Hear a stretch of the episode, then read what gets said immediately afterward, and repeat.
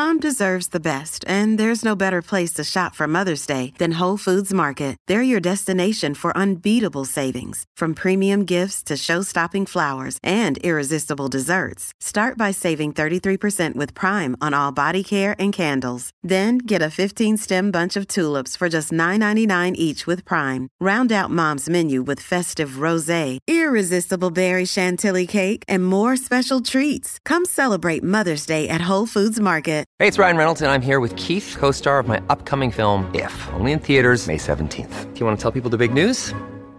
All right, I'll do it. Sign up now and you'll get unlimited for $15 a month in six months of Paramount Plus Essential Plan on us. Mintmobile.com slash switch. Upfront payment of $45 equivalent to $15 per month. Unlimited over 40 gigabytes per month. Face lower speeds. Videos at 480p. Active Mint customers by 531.24 get six months of Paramount Plus Essential Plan. Auto renews after six months. Offer ends May 31st, 2024. Separate Paramount Plus registration required. Terms and conditions apply if rated PG. Cavalry Audio. My name is Cade Courtley, and this is Can You Survive This Podcast? The show is designed to teach you techniques that will increase your chances of survival if you happen to find yourself or your family in any life threatening disaster scenario imaginable. Each episode will put you smack in the middle of a new disaster scenario as I challenge my guests to see if they have what it takes to get out alive. Knowledge is power, people. Can you survive this podcast?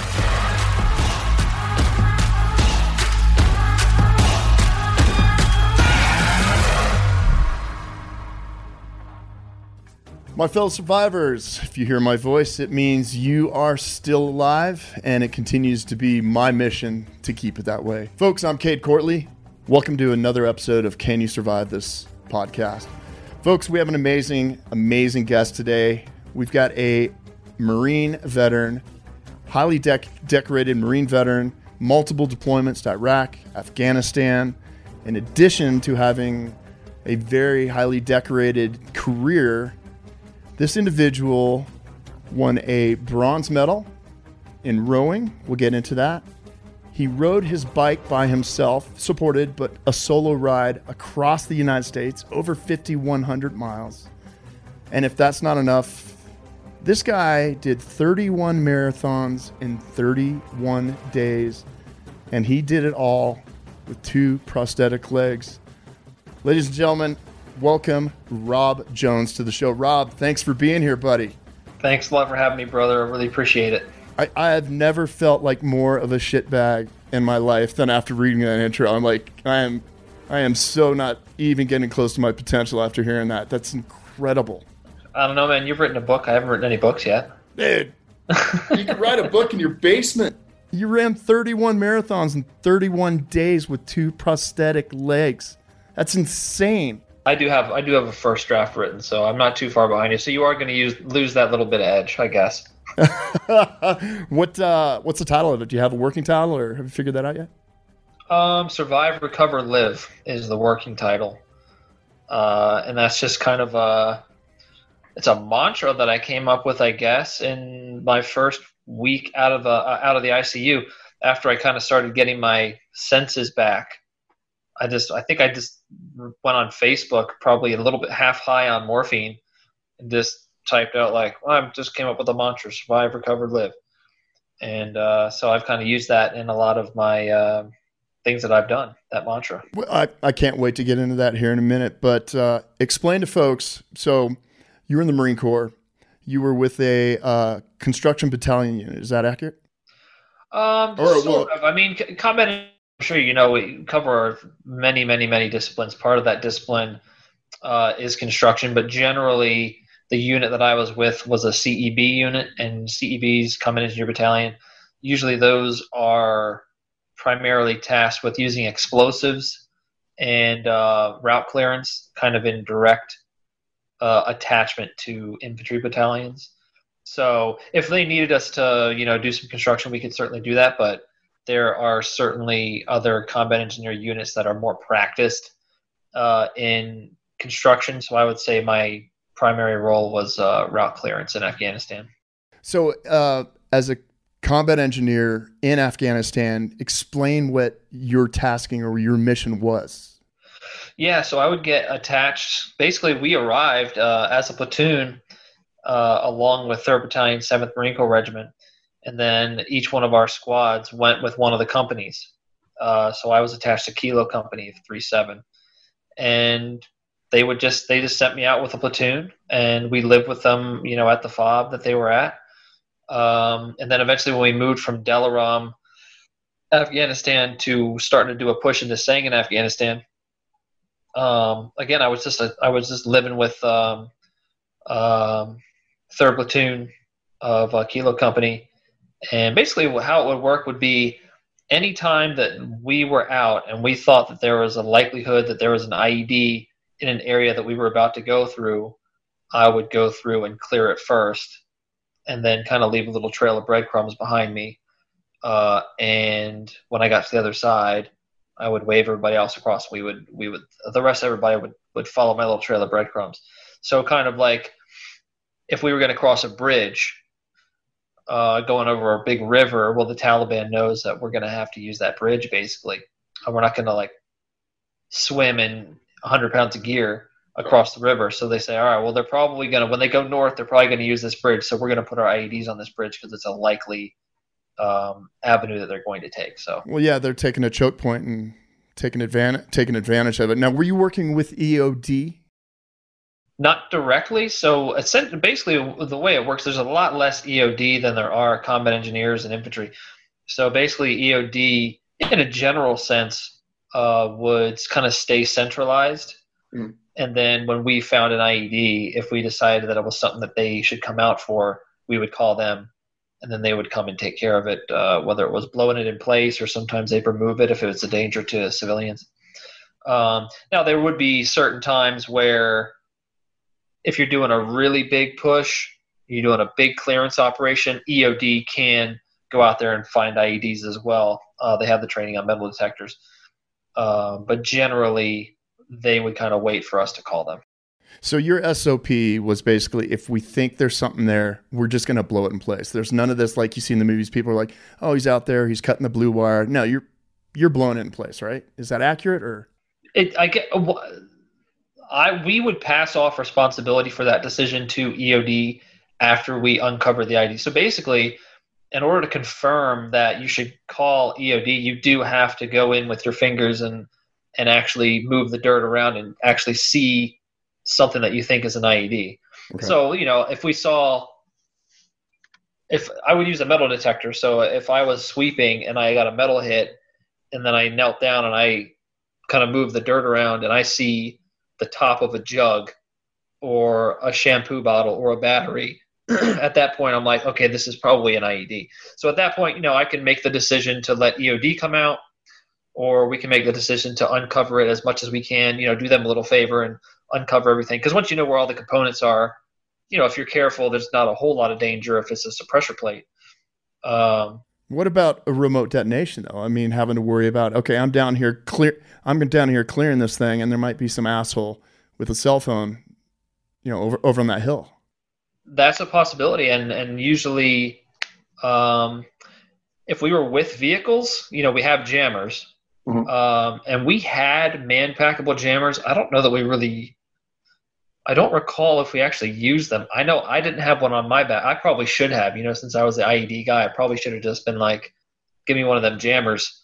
Yeah, until you have a uh, brain tumor the size of a, uh, a, a, you know a cue ball. That's true too. I don't die from an IED. I'll die from a brain cancer. Right. Um, but generally speaking, I mean, we kind of you kind of go based on statistics too. Like ninety five percent of the IEDs out there in our area were pressure plates. So you know, and then you know, if I if they see me starting to find their ID, they're going to blow it up anyway. So well, um, we uh, you know, when we were rolling around in Iraq, and they would say, hey, the last thing you're going to see maybe is just a flash, and that's all you really need to worry about you got you got blown up. A, a crazy conversation to have, but can you explain the experience from basically when you woke up? If there's anything, I mean, there was no. I don't remember seeing a flash to be honest with you. I remember hearing an explosion. So it's kind of interesting because I don't think that it's kind of I think really what it is is a memory of an explosion really. So I don't remember hearing the explosion in the moment, mm-hmm. but I do remember an explosion sound, and I think it was probably I don't know. It's it's, it's very obviously it's very hazy at that point because I got knocked out uncon- unconscious instantly. Um, and then I woke up 20 seconds later, so I remember hearing an explosion. I guess I heard it in the moment. Um, but yeah, and you know when you wake up, it's it's it's a lot like you would expect, and the movies do a pretty accurate representation of this. Whenever somebody gets hit by an explosion, it's uh it's screaming. Um, it is you know that kind of visceral scream where all your pride as a man, as a marine, as a seal, or whatever that is out the window. I mean, you don't have a choice. You could be, you know how when you somebody pinches your arm or something, you can like ah, you can kind of hold back your your wince of pain. But in this situation, the pain is so great, it's just your body's. My body basically disconnected from my brain, I think, mm. and it was just kind of going on uh, survival mode at that point. So my I would like I wasn't telling my body to scream, but I could hear it. You know what I mean? So I could hear that. That's what I could hear. Um, what I saw was basically tunnel vision, very very blurry tunnel vision um, and all I could see really was the sky. So it's just a very blurry tunnel that kind of led up to a very bright, uh, bright blue sky.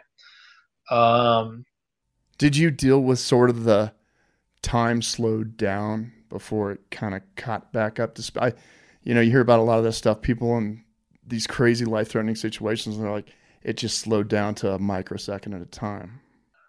Not really for me because I mean, uh, the the the event, the quote unquote event. I mean, it was an instantaneous thing, and so I really didn't experience the event itself because you know the shock waves travel so fast that it just knocked me out instantly. Um, so I didn't really experience the explosion itself. I just experienced waking up afterwards, 20 seconds later. Um, and so really, I didn't really have any experiences at that point um, because my my brain was just totally shut down. I was experiencing my most base emotions uh, and feelings. I mean, I could all I could smell and taste was like dust and and you know after an explosion, I'm sure you've smelled a lot of C4 explosions. You know how that kind of I don't know how to. Ex- it's kind of like that cordite taste. Yeah. yeah, a very unique smell. That's just like this kind of chemically stench. So I could smell that and dust combined. Um, but yeah, I don't. Uh, it was I was pretty out of it for 20 seconds, and the, I was only feeling, and all I could hear was just you know this loud ringing, you know, yeah. um, that took over everything. So I don't I don't remember quite like what you're saying where time slowed down, but it was certainly, you know, uh, very discombobulating for sure. Like I wasn't thinking clearly. Did you just instinctively go start doing the body check, like the head to toe, or was it were people on you just like don't move, stay put? Um, no, I check. I mean, it, eh, I probably experienced what I was just talking about for maybe 15, 20 seconds. Um, while my body kind of, I guess, I had to pump through the endorphins and get go into survival mode, you know. Um, and then once that happened, 20 seconds later, you know, everything started calming down and things started coming back to me. Um, and at that point, I could hear my fellow Marines yelling out, you know, we're coming, we're coming. Um, but the, the difficulty in that situation is when you step on an IED, there's almost guaranteed to be guaranteed to be a second or a third one there. So um, the sad circumstances of this situation is that people can't just run over to you right away mm-hmm. as much as they want to and as much as you want them to. They can't just sprint over to you because you know there's a very good chance that they would hit another IED and for all we know, that IED could be daisy chained into you know, and everybody could get killed. So, um, luckily, as a combat engineer, what you do is before you start a sweep, you make sure everybody else is offset from you just in case um, this kind of thing happens. Um, so really, you know, there was another engineer in the area. They brought him over. He swept to me. I imagine it was probably a very expedited sweep it's hard to you know sit there and be as meticulous as you need to be when your brother's bleeding out. Yeah. Um, so they got to me pretty quickly, and then you know from there they did life saving techniques. You know, um, and before they got there, you know, to, to, answer your question, I I checked my hands. You know, I looked and you know, saw my hands. I was like, dang, 10 fingers, okay. And then checked the spot where every man's to check. Um, and, you know, it was, uh, it was numb. Uh, so I, I didn't, you know, I was unsure of how things were going down there. And then everybody got over to me. Um, they put the tourniquets on, got the shot of morphine from the corpsman. And then at that point, everything really kind of, I, I really calmed down from that. Uh, but at the same time, I just kind of started saying, you know, whatever was on my mind. And I, I asked about my, my groin and, you know, I was reassured that it was fine.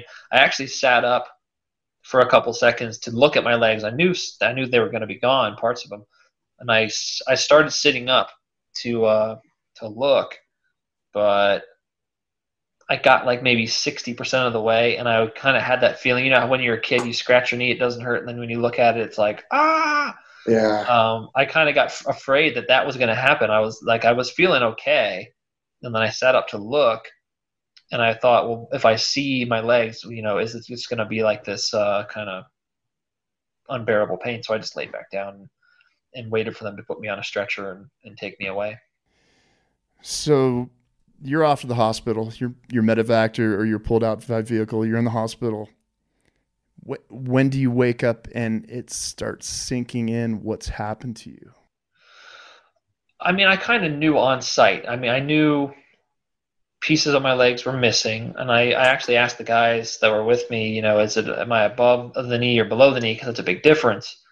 Um, and at site of injury, they told me it was below the knee, but by the time I got back to the hospital, my amputations had to be revised um, so that I was above the knee. So that was a bit of a surprise because that side of injury I was told below the knee, and then when I wake up, it's actually double above the knee. Um, but I woke up maybe three days later in Germany. Hmm. Um, you in Ramstein at that point? Uh, Landstuhl. Okay, gotcha. Yeah. Um, you're not supposed to wake up at any at any point. I guess they try and keep you sedated until you get back to the states. I I, would, I woke up very briefly in, in Germany, and my squad leader just happened to be there, and he kind of told me what happened. Um, so I wasn't totally surprised, and obviously I was still very, very, very out of it um, on morphine and Dilaudid and all these other painkillers. Uh, but I was a little bit surprised that it was above the knee. But you know, that's just what you have to do. There's a lot of different reasons that you could be below the knee on site and above the knee later, like infections from the dirt, mm. or you know, my my brothers could have been seeing you know that there was flesh down below the knee, but whether or not there's anything viable down there uh, for a prosthetic, the you know the orthopedic surgeon could have seen it and been like, you know, there's no way there's going to be a prosthetic attached to this, so we just have to amputate higher. Rob, this is this is the most fascinating part about what I've learned about you so far. Now, I already talked about everything you've done post Marine Corps with uh, getting a bronze eh, medal for rowing and then all of the marathons, riding your bike across America. That's the amazing sum of what you've done so far in your life post event. My biggest question for you is what was it that took you from, okay, my legs are gone above the knees, but I am going to do this and this and this? I, I want to dig into your brain about what was it? Was there and was there a moment? Was there somebody that came and talked to you, or was it just a, okay, I'm not done? Because there are a lot of people in that situation that be like, I quit, and you clearly have done the opposite. What what was it? I think it was kind of a, it was a magical cocktail of a lot of different things that I was just kind of lucky to be imbued with. Um, and before I was in this situation, you know, part of it was um, the Marine Corps teaches you to detach from from your emotions, you know, uh, and detach from really any situation and just keep moving forward with the mission. Um, and so I think that imbued in me uh, an uncanny ability to accept, uh, very quickly accept a situation and just determine what I need to do in order to get to the next step of my mission. So, um, you know, if you're if you're out on a mission and something happens that really messes you up, well, you still have to accomplish the mission. So, and and the sooner you accept that your original you know plan is not going to work, uh, the faster you can come up with this next uh, you know plan B, plan C, and and transition to that.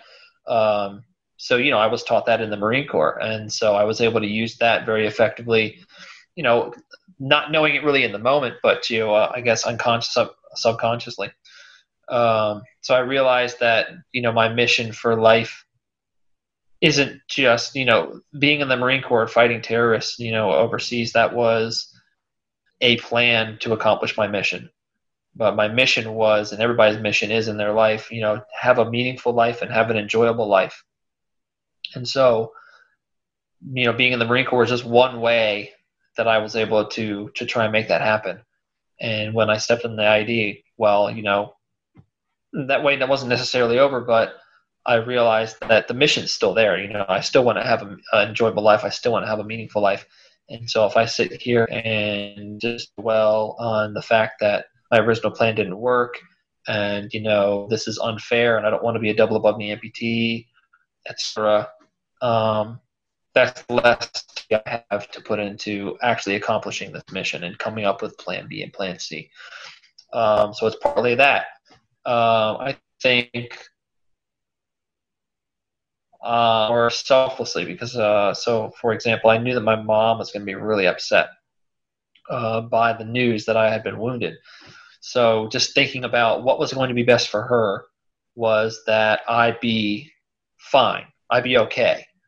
Um, and so because that was what was best for her and what was best for the rest of my family and my friends and actually my brothers that i left back in afghanistan you know if word got back to them that i got wounded and i was you know depressed and struggling and and all this stuff. You know, how is that going to affect their combat readiness?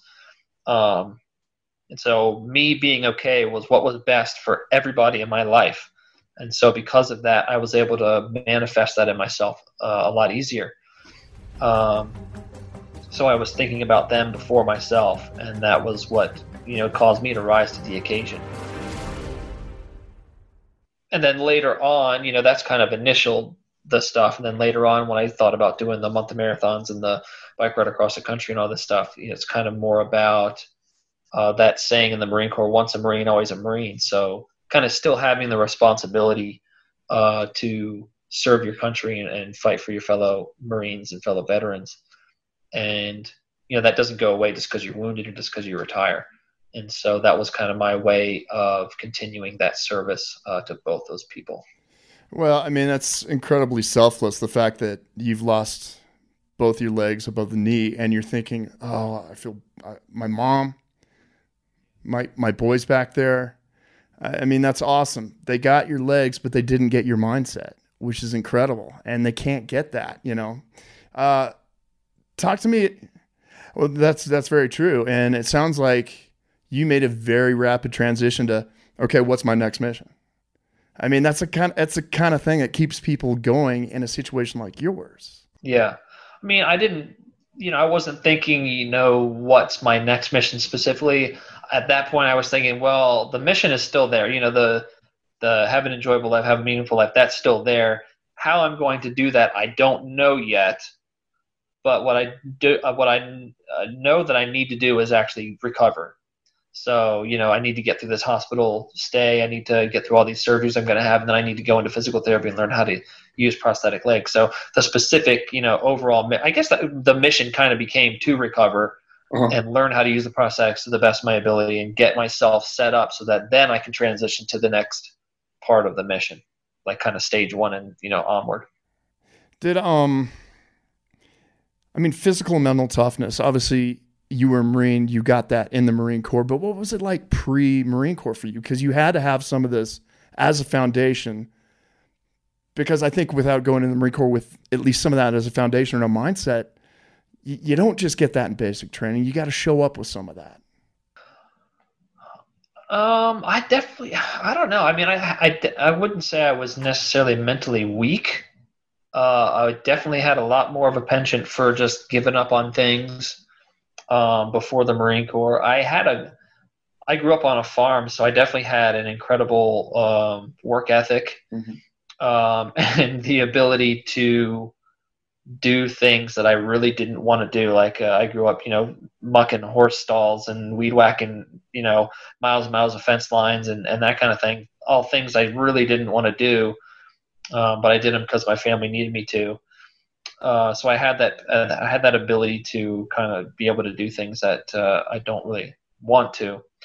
Um, so that's part of it. Uh, but that and that's that's really all I had before I joined the Marine Corps, and then you know deploying uh, to Iraq 2008 definitely aided me, aided the mindset, um, you know, that I needed to have in 2010 when I got wounded in boot camp and and learning from all these other Marines that I was with too. Did um, well, I'd like to get into post event. Give me an idea of how long it took for you to recover before you start saying, "All right, I think rowing sounds pretty cool. I think that's going to be my first physical mission? I'd say three weeks after I was wounded, I started looking up sports that I could do. Three weeks. Yeah, not like, you know, awesome. in a way that I was like, I'm going to go to the Paralympics, but three weeks after I was wounded, I was laying in my hospital bed. I had a laptop. I was just like, man, I really like doing, I really like being active, you know, working out and doing sports and that kind of thing and so maybe I don't what can you know what sports can I do now as a double above knee amputee? So I started researching disabled sports, found you know this disabled rowing, I think they call it adaptive rowing at the time. Now it's para rowing. Um, I remembered rowing workouts on the erg machine were a ball breaker. Um, so I was like, well, you know, I really love a good workout, so maybe this rowing this adaptive rowing thing can be something that I can pursue. And then as I looked into it more, I saw that it was in the Paralympics. Like, oh, well, what, what the heck is the Paralympics? So I Googled that as well. Like, huh, interesting. And so I had always been interested in the life of an athlete. I don't know why. Uh, it's just kind of maybe that dedication to one thing uh, for such a long time and, and competing at the highest level in the world. Um, and that kind of yeah, that kind of dedication and that discipline that it requires to be able to do that. Maybe that was what attracted me to it. So, you know, I, I put, I knew I had to recover first. So I kind of put it in the back of my head that maybe this is something I could uh, come to later on. Uh, and maybe I could go to the Paralympics in 2012. Um, so I, you know, I, I definitely thought about it. I have a tendency to have a big idea very early on and then kind of put it to the side for a long time and then you know come back to it and be like hmm, maybe i should do that you know so i think that's kind of how it worked where i i was just looking for sports that i could do mm-hmm. uh, during my recovery and just so happened to come upon the paralympics and then a lot of other things had to fall into place afterwards but yeah that's how it happened so i know you trained your ass off for that and the result of that was a bronze medal in the paralympics. That that's epic. I mean what was that experience like? It had to be totally rewarding. I mean next mission new life. Yeah, you know, like I said, a lot of things had to fall into place. Like uh, I needed a female partner um, because the rowing, the double scull rowing in the uh, Paralympics is a guy and a girl, and you know, just so happened that there was this uh, really incredible uh, female rower that had been looking for a partner for years and years that had the dedication to go to the Paralympics. So, you know, we have and our coaches just so happened to know each other, and uh, turns out we worked well together, and she was able to, you know, dedicate full time training to it. But uh, yeah, it was it was ten months of full time. You know, twice a day. That's all we did was train, and then eat, and then go to bed um, for ten months of that. And then there was a couple big races along the way where we had to we had to qualify. We had to become the national team for the United States. So we had to win this one mm-hmm. race. If we lose this race, we're done. Um, and that was, you know, we that race race came about after three months of training together uh, and it was against a, a, crew that had a person that was already on the national team. So it was like this really, and we won by 12 seconds, you know. Uh, and then after that, we had to qualify the boat for the Paralympics, you know. And if we don't come in first or second place, we're done. And this is, you know, world level, our first ever world level race. We're racing against people that have been in the Paralympics before. We've won that, you know.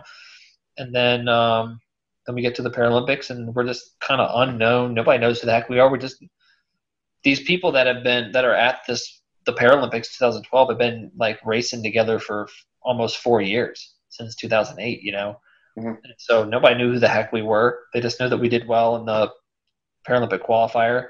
I don't know if anybody expected us to medal or anything, but we were able to, you know, pull that out uh, by 0.2 of a second. And obviously, the race was high stress, and you know, by the end of the race, I couldn't feel my arms. You know, that, that you know, that's how tired you are. So you're like, okay, I can't feel my legs or my arms anymore. Yeah, like I don't know how I was I was feathering the uh, yeah. the blades in the water. I don't know how I was holding on, but I held on. But if you know if I had backed off, or if my rowing partner had backed off for a, even a split second, you know, we would have lost and been been fourth, and this could have been a totally different story. Um, but we able to hold hold on and. So you said that was uh, 0.2 seconds between point pod- two of a second between yeah. podium and thanks for coming. That's awesome. You know, in rowing, in a lot of sports, and rowing especially, that's you know that's kind of a lot of races are decided by that tiny of a margin, and that's like you know half a boat length, if that. So yeah, um, so yeah, the, the it was an incredible experience, and you know I, I walked away with a bronze medal, but you know that's also where I met my wife Pam, so I kind of walked away with something even better. Uh, from, a gold and a bronze. yeah, well, she, she she she won gold in that same Paralympic. Really? What what what event? Same in rowing? Um, she was in a boat called the Legs Trunk and Arms Mixed Coxed Four, uh, so a four person boat. I was in a two person boat, uh-huh. um, and then she's a, an incredible athlete as well. You know, she won uh, Paralympic bronze and or Paralympic gold in 2012 and 2016 and world championships all the way from 2011 to 2015. So, see, that's six championships, which I like to tell people is as many as Michael Jordan. So that's amazing. Um, let me ask you something. Do you do you believe in luck, karma, fate? Where are you at? Where are you at with that? Or everything happens for a reason? I, I guess that's kind of fate. But I mean, do you have I don't know, man. I don't. I don't. I don't think I'm quite as spiritual as as believing in those things. Uh, like there's some sort of force that's that's driving it. Um, looking back in retrospect, and you know, if I hadn't been wounded, I wouldn't have met my wife, and I wouldn't have you know have everything I have now. And you know, so it's hard to deny that kind of feeling. Um, but I kind of do think that things just happen, mm-hmm. and then the way you react to them is the way that if you react in a certain way, then other opportunities are opened up. So if you react in the right way, then you know I made it possible to meet my wife by being open to the fact that hey, maybe I can use this as an opportunity to get into sports uh, that I wouldn't have otherwise.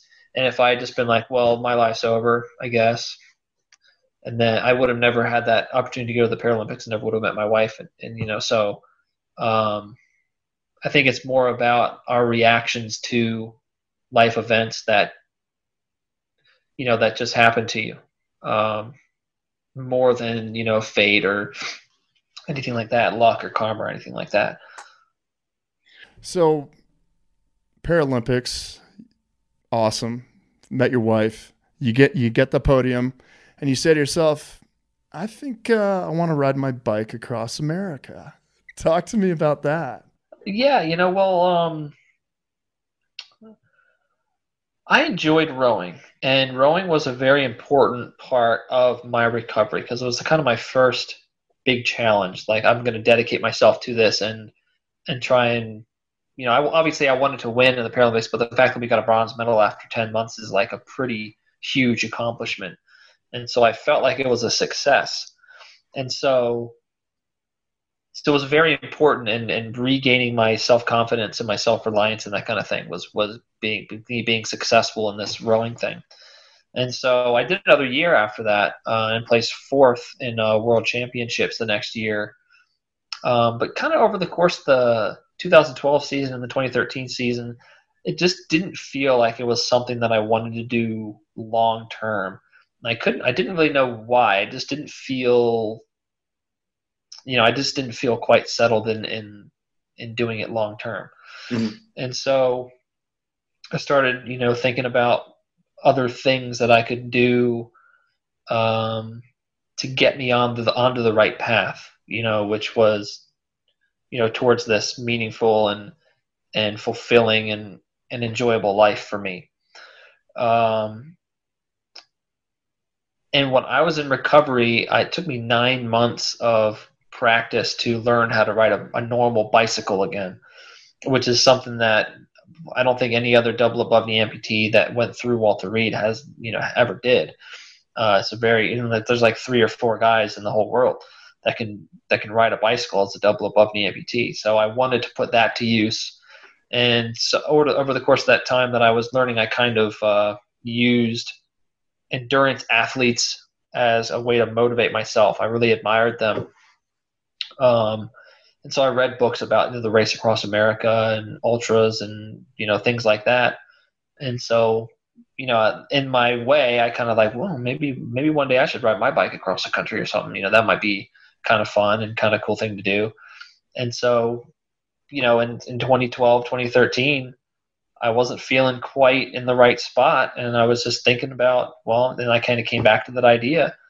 And on top of that, I figured it could be a good way to raise money for veteran charities and raise awareness about um, about veteran issues.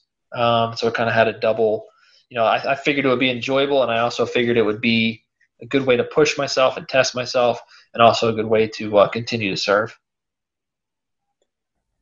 It uh, there has to be like, I'm sure there were hundreds of memories from that, but was there one? sort of snapshot when you're riding across America on that bike. You're like, wow, this, I'll never forget this. This is an epic moment for me. I'll give you two. Um, well, I mean, just uh, pretty much three. I'll give you.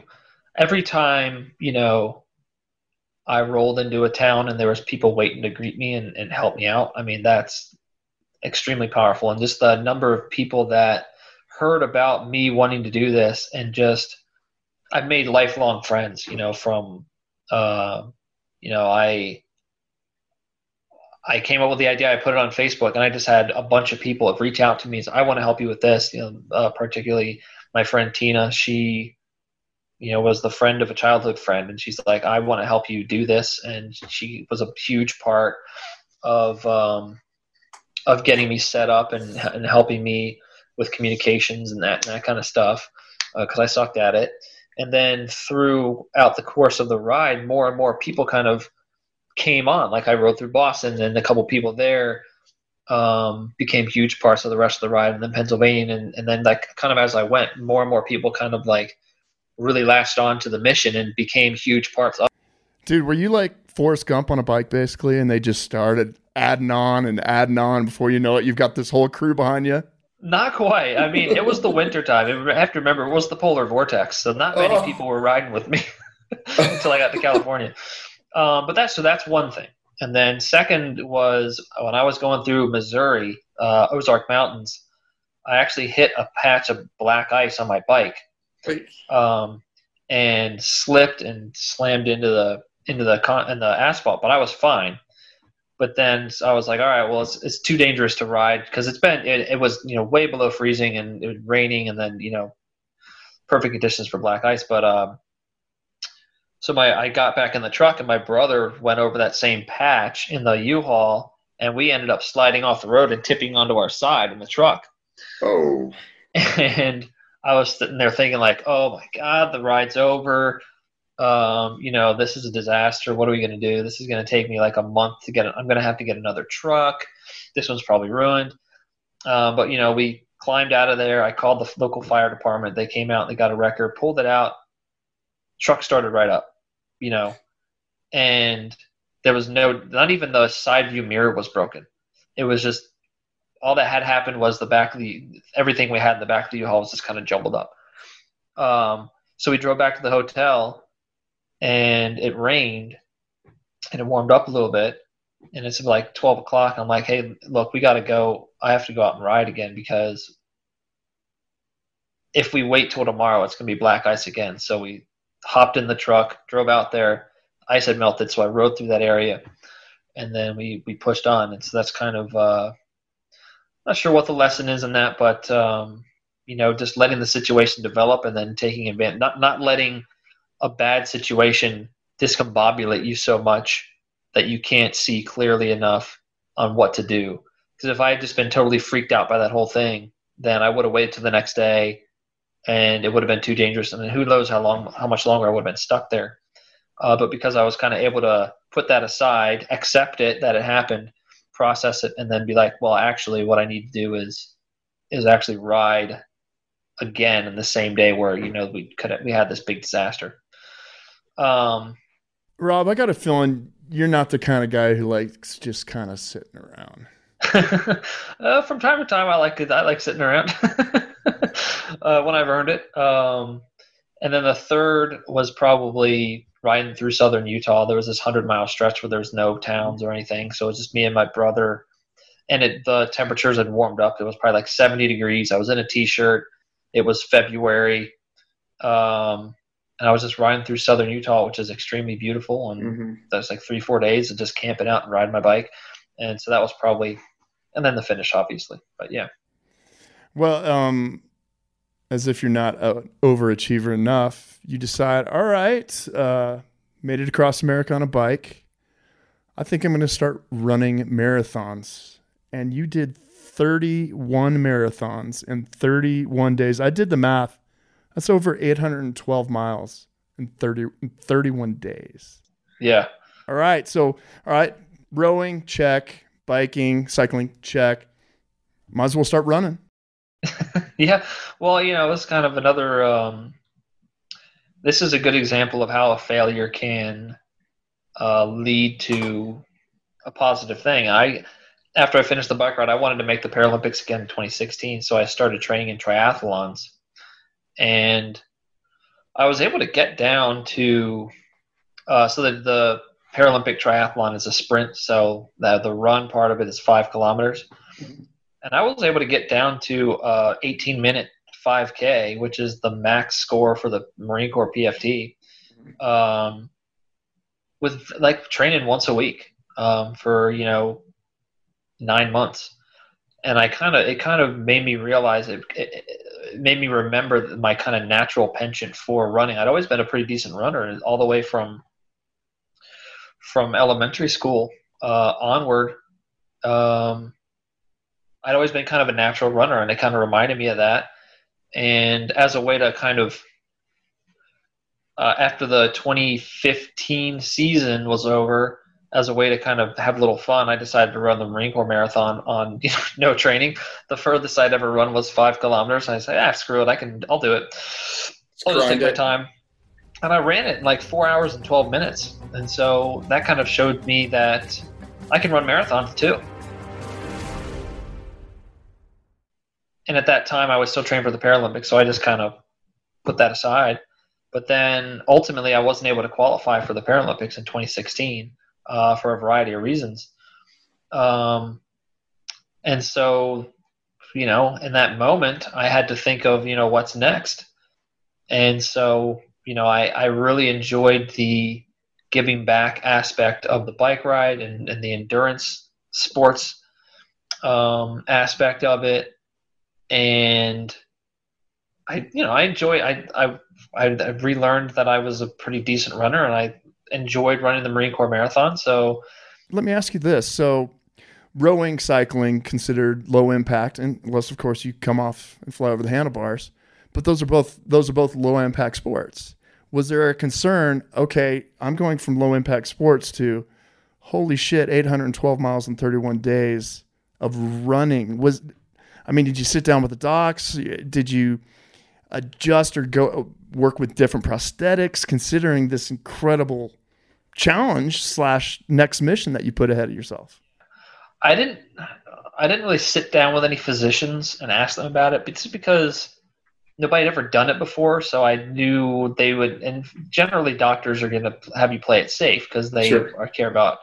They don't give a shit about your you know wanting to raise money they care about your physical well-being they have that hippocratic oath sure um, and then I, so yeah i was very concerned about whether or not my hips would be able to withstand the force um, whether or not you know my my stumps go into a prosthetic mm-hmm. and so it's like my i the prosthetic hits and flexes that force goes up into the prosthetic socket which goes up into my leg so whether or not the bottoms of my stumps would be able to withstand it. Uh, and then on the inside, um, there's also friction there. Yeah. Because they're not, you know, no matter how comfortable of a socket you get, there's always going to be a little bit of friction. So um, whether or not my skin on my stumps would be able to to withstand it too. Uh, and I, I didn't really work too much with the prosthetist on it because there's only so much you can do. You just get the you get the socket comfortable, and my sockets were very comfortable, as comfortable as I you know I figured I could get them. Um, and there's only so many different running prostheses you can get, and mm.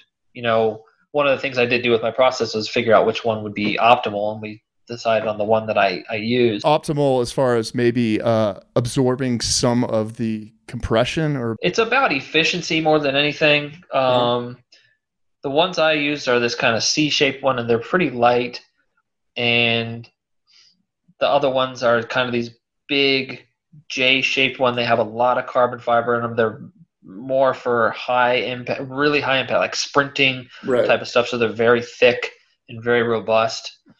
Um, and we decided, you know, the, the speed that I was going to be running, I was going to be more for this, and I'm going to be running long distances, so it's more about, you know, every ounce on your on the bottom of your foot uh, when you're running is, you know, that over 26 miles that really adds up, and so we decided on that. And then there's different categories of how much flex the uh, the running prostheses had, so we based on your weight category and how fast you're going to be running. We kind of decided on this one. Um, so that's kind of how we came to that conclusion. But besides that, it was just more is more of an athletic uh, endeavor. You know, these are the problems that I need to correct. You know, I need to I need a huge cardiovascular engine in order to to do this. I need um, I need to fat adapt uh, so that I can run at a speed uh, that doesn't create uh, you know glycolysis, uh, which you know uses sugars, and then those create a ton of byproducts that really that can do damage. So I need to run at a speed.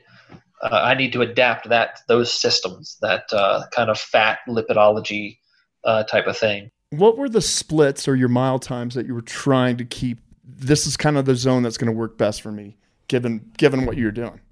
I would run it. Uh, I would just run by, based on heart rates. I use this okay. a method, training method called the Maffetone method, um, and it's essentially a different way of calculating your max aerobic heart rate. So I just wanted to stay in that aerobic zone where 99% of my um, energy production is coming from, you know, fat, um, you know, burning fats instead of sugars. Um, and then, you know, I, so I just kind of did my little calculation on, well, well, this is the heart rate that I need to stay under. And so I did all my training under that heart rate. You try and get as close to it as you can, because um, that's going to be the you know best place to uh, to train that that system. Mm-hmm. And then whenever I ran a marathon, I just had a couple watches that I would wear on either wrist, and I would just check it frequently. You make sure it was under 150 beats per minute, and I would just that's it. That's all I would do. I wouldn't look at any speed or anything. But generally, uh, on a good day, I was probably running eight thirties. Oh, that's incredible. What was what was your best time? Um, my best time, running time. So I, one of the things I wanted to do, I knew I had to do was pace this pace each day and pace the whole thing entirely. So what I did was I figured, look, I have 24 hours to, to to run a marathon and drive my RV from that marathon to the next marathon and sleep. I have 24 hours to do all that. So it's like there's no I don't have to be sprinting these marathons. I can I have some time to make it happen because this is all I'm doing. So I figured, all right, well, I want to pace these things. So I'll run what I would do is run 12 kilometers, and take a 20 minute break, run 12 kilometers, take a 20 minute break, run nine and a half kilometers, take a break, and then run the last like eight, whatever it was. Um, and so, you know, when somebody asks me, well, how long would it take you to run a marathon? It kind of yeah. it kind of depends on are you counting the rest times? Right. Yeah. If you are, you know, so running time, my best time was three fifty or um, three forty nine uh, running time, and then you add on like the hours worth of yeah. you know rest. I wish I would have had the the chance to run, you know, a marathon and just see how I, how fast I could have done one but um, didn't really have that chance. Well, you should add it to the list. I mean, obviously, you got tons of time on your hands right now, and you know. Yeah, yeah. I'll have to. Uh, I mean, I, I still like I did the Marine Corps 50k last year, so I'm still. Oh, that's awesome. Um. So yeah, maybe next time I do a, a marathon, I'll I'll actually you know kind of train for time and and instead of mm. just training for completion. How come? Why the number 31? Was it because uh, I don't want to do 32, or logistically that just made sense? Yeah, logistically it made sense. Well, so I originally thought, well, maybe I'll do 20 because, you know, the veteran suicide number is 20. Right. Um, but when I thought about that, I was like, you know, 20, 20 is not long enough, but because by the time, by the time I really get rolling and like people start hearing about it, I'm going to be done. So I knew, I figured I wanted, I want to do longer than 20. And I was like, well, maybe what about 50? And then so it's like, well, 50 might be a little bit too long because after a certain amount of time, people are going to stop paying attention. And I wanted to, you know, the the whole the main reason to do it was creating a story that people were going to really pay attention to for a long time. So I was like 50 people probably I, I figured people would probably attention, pay attention to it for about a month um, before they started to move on to other things. So all right, so we have a month. Well, the longest month is 31 days. So that's it. so, uh, for anybody out there who's never run a marathon, uh, Rob just said 20 isn't enough. You're insane, dude. Um, Rob, I another question I'm dying to ask you here. When you hear people complaining, what is your reaction? Just complaining in general, complaining about, oh, I, I think I don't like my job uh, my back hurts. Do you are you just like all right, whatever? Or you got to be shitting me? Well, you know, everybody. Eh, it's all just a matter of perspective. I complain too, you know, and I could be, you know, I complain about stuff, and I you probably usually catch myself, you know, a little bit more often than most people. But at the same time, if I complain, you know, you could you could have a quadruple amputee. Um, talking about well, at least you have your arms you know um, so like if i complain about my back hurting from walking around in prosthetics or i complain about being hot uh, you know when i'm when i'm outside in you know july in virginia uh, it's hot because of my prosthetics or you know they bottle in all the heat well okay there's a quadruple amputee out there somewhere that has those prosthetics and then arm prosthetics on too so you know it's just a matter of perspective and um, my reaction would just be to maybe help the people, the person see that perspective, and instead of seeing it as a seeing whatever they're complaining about as a burden, maybe see it as an opportunity to, uh, uh, you know, use this as a as a way to grow. Well, that kind of answers the next question a little bit, but for a veteran out there who's struggling in one way or another, physically, mentally, emotionally, or anybody who's out there just having a hard time, and a lot of people are right now in addition to just your positive attitude, get a mission, don't quit. What what would you say to those folks that could be helpful? Yeah, I mean that would be part of it. Uh, so the key to overcoming anything and enduring anything and accomplishing anything in your life is what I, I've learned is selflessness. So whatever challenge you are facing, um, you can overcome it if you think about why overcoming it is important to the people that you care about more than yourselves or the things that you care about more than yourself, the places that you care about more than yourself. Um, so figure out why those people or what their best interests necessitate you overcoming this thing or doing the thing that you really don't want to do um, or you just or is really difficult. So let's say walking through a, a, minefield with a metal detector. I didn't want to do that, um, but my my fellow Marines were they needed me to do it, and so that's and so I just I never even hesitated. I just did it. Uh, you know, recovering for for my mom. My mom needed me to to be okay, so uh, that's what was in her best interest, and I care about her more than my I care about myself. So look, I was okay, and then you know, the bike ride, the month of marathons. Well, I figured I there's very few people I care about more than my fellow veterans, uh, uh, you know, Marines and any kind of veteran. And so what we what I felt like we needed uh, at that time was a positive story that uh, everybody can can use because in the media lately it's like the picture of a veteran is either they're either a war hero overseas or they come home and they're a basket case. Yeah. Is that there's no there aren't a whole lot of positive coming home stories uh, in the media right now, and so that's I set out to create that story because um, I saw that need. And so, in order to create that story, while I had to go run a bunch of marathons and ride my bike across the country, I didn't, you know, between October 12th and November 11th of 2017, I didn't really want to wake up and run 42.2 kilometers in circles uh, or back and forth. You know, I didn't want to have to run 23 times around the Harlem Meer in Central Park. uh, you know, while my I, in the last four days I had a back injury in Nashville, I didn't want to have to wake up and feel this, you know, kind of excruciating sharp pain go up my back, you know, every time I landed on my right foot and then have to do that 80,000 times. I didn't want to have to do any of that stuff, but I did it because my fellow veterans, my fellow Marines, um, were relying on me to to make that happen, to finish this story, to create this story, and make it successful.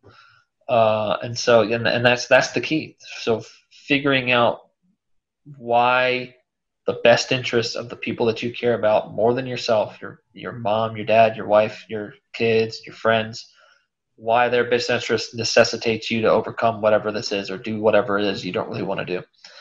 And then so that's the key to to making it happen but um, you know it's also this i call it use the weight is my uh, my mantra there uh, you know, life's going to have challenges that are unexpected. And it's kind of like being in the gym with a barbell where it's on your shoulders. You know, this weight's on your shoulders. And, you know, that weight's kind of like this challenge or a stress that's in your life. And so when you, when it's on your shoulders, you have two options. You know, your first option is just sit there with it, resist it, you know, hold, you know, hold on to it for as long as you can, but eventually, hey, your energy is finite.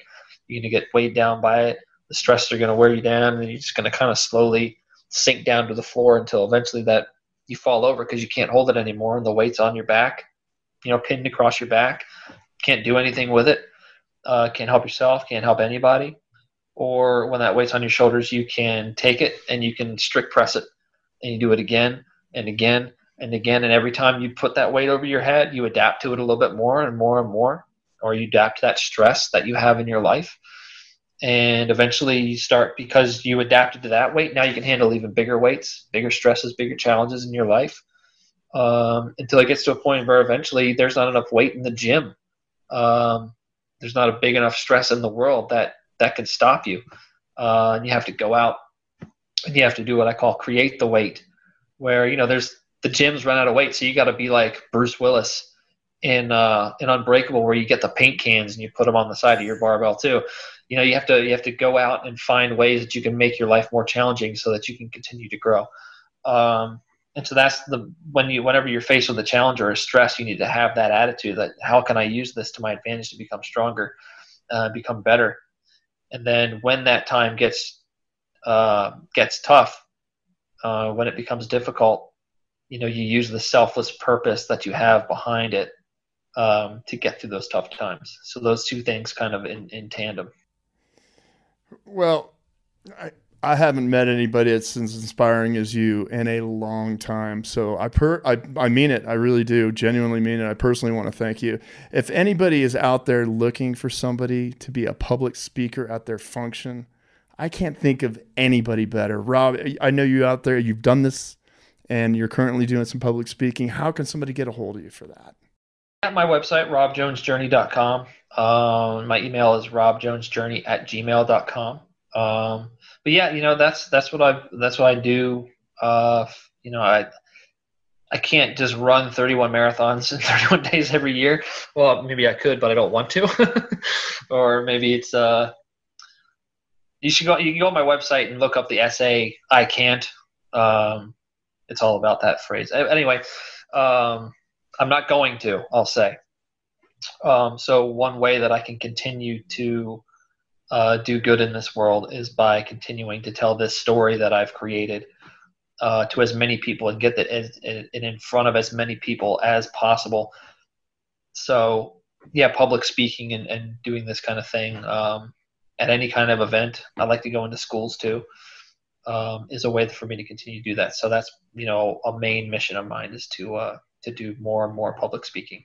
Well, Rob, your message is amazing. It really is. Your your life is amazing, and I mean, this is only a few chapters in, basically. Uh, I can't I can't wait to see what the next insane mission is you're going to create.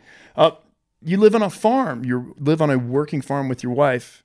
What's it like? What's what's farm life like? Is it? Uh, it's um, I grew up on a farm too. About so my the farm is uh, it's my wife's you know business. It's her it's her mission, and then my mission is to help her uh, make it make it a success when I when I can. Uh, obviously, I have my own stuff I'm working on um, in my own life, but uh, whenever she needs my help with a big project, like building the big deer fence out there or uh, she's got a big chicken coop she's building right now for chickens, so I, I try and help her as much as I can with that. Uh, we have a son, uh, Harry, who's uh, five months old, so love spending time with him. Um, and so, yeah, part of my helping with the farm is to make sure I, you know, take him um, to make sure that she can do, you know, her stuff out out on the farm and make her business successful. So it's great. I love it. Um, love having fresh eggs every day love having fresh vegetables every day. Um, but what I love more is just you know helping my wife you know accomplish her um, you know her dream, which is is to run this farm and make it a success. So. Well, Rob, I mean it incredibly inspiring. I have got to step up my game after chatting with you. I'm like, Jesus, I only did a half marathon. You don't get shin splints anymore, so that's got to be kind of cool, right? Is that a bonus? that's true. I don't get shin splints. I had there are so many people that I would see uh, Instagram comments where people are like, "Yeah, well, he doesn't have legs, so it's not oh, as hard." So I think if people are just trying to be funny, um, or beyond, I will tell you, it does hurt. Yeah, I can only imagine. What's next? Um, yeah, you know, right now I'm just working on finishing my my book. Like I said, uh, um, I have uh, a first draft written of a memoir, and so that, and then just trying to uh, get this speaking um, speaking thing going, so I can you know tell my story to as many people as possible. Um, those are two of the things I'm working on. I also have one other thing, but I'm not ready to talk about it just yet because I still need to do a little more more planning. Um, but uh, those are the two things I'm primarily working on right now: is getting this book out and, and doing as many speaking engagements as I can in order to just continue to tell the story. Well, well it's, an, it's amazing, amazing story, and I can't, can't wait to see what's next. Honestly, I'm looking forward to reading your book. Uh, will you give your website again, Rob? Yeah, robjonesjourney.com. Awesome. And then that's all my social media is at Rob Jones Journey. Well, buddy, thank you. Really, thank you for your time. Thank you for your service. Thank you for what you're doing. Incredibly inspiring, and we need this right now. I mean, we need it more than ever since I've been around. And uh, folks, honestly, go to his website, book this guy for public speaking, get the message out there. Uh, anything from you, man? That's. I mean, I really appreciate you uh, giving me this opportunity to come talk to you. I hope. I hope that we can uh, meet each other in person someday, uh, without the risk of, a world-killing virus stopping us. Uh, you know, thank you for what you did in the in the seals and for what you're doing with uh, your books and everything. And I just really appreciate the opportunity, brother. Well, thank you, man. I look forward to meeting you in person. We'll grab a cold beer, and uh, I got to hear some more stories. Buddy, thank you so much for your time. This was amazing. Folks, if you're not inspired by what you just heard, then you just are beyond being inspired. All right. Share this, share it with your friends, your family, coworkers, anybody you care about, and subscribe and listen for free on Apple Podcasts, Spotify, Google Podcasts or wherever you get yours so you can be a survivor, not a statistic. Rob Jones, thank you so much, brother. Can You Survive This Podcast is a Cavalry audio production, recorded live from the bunker in Denver, Colorado. Hosted by me, Kate Courtley. Produced by Brandon Morgan and Kate Courtley. Associate producer is Jeff Apple. Executive produced by Keegan Rosenberger and Dana Brunetti.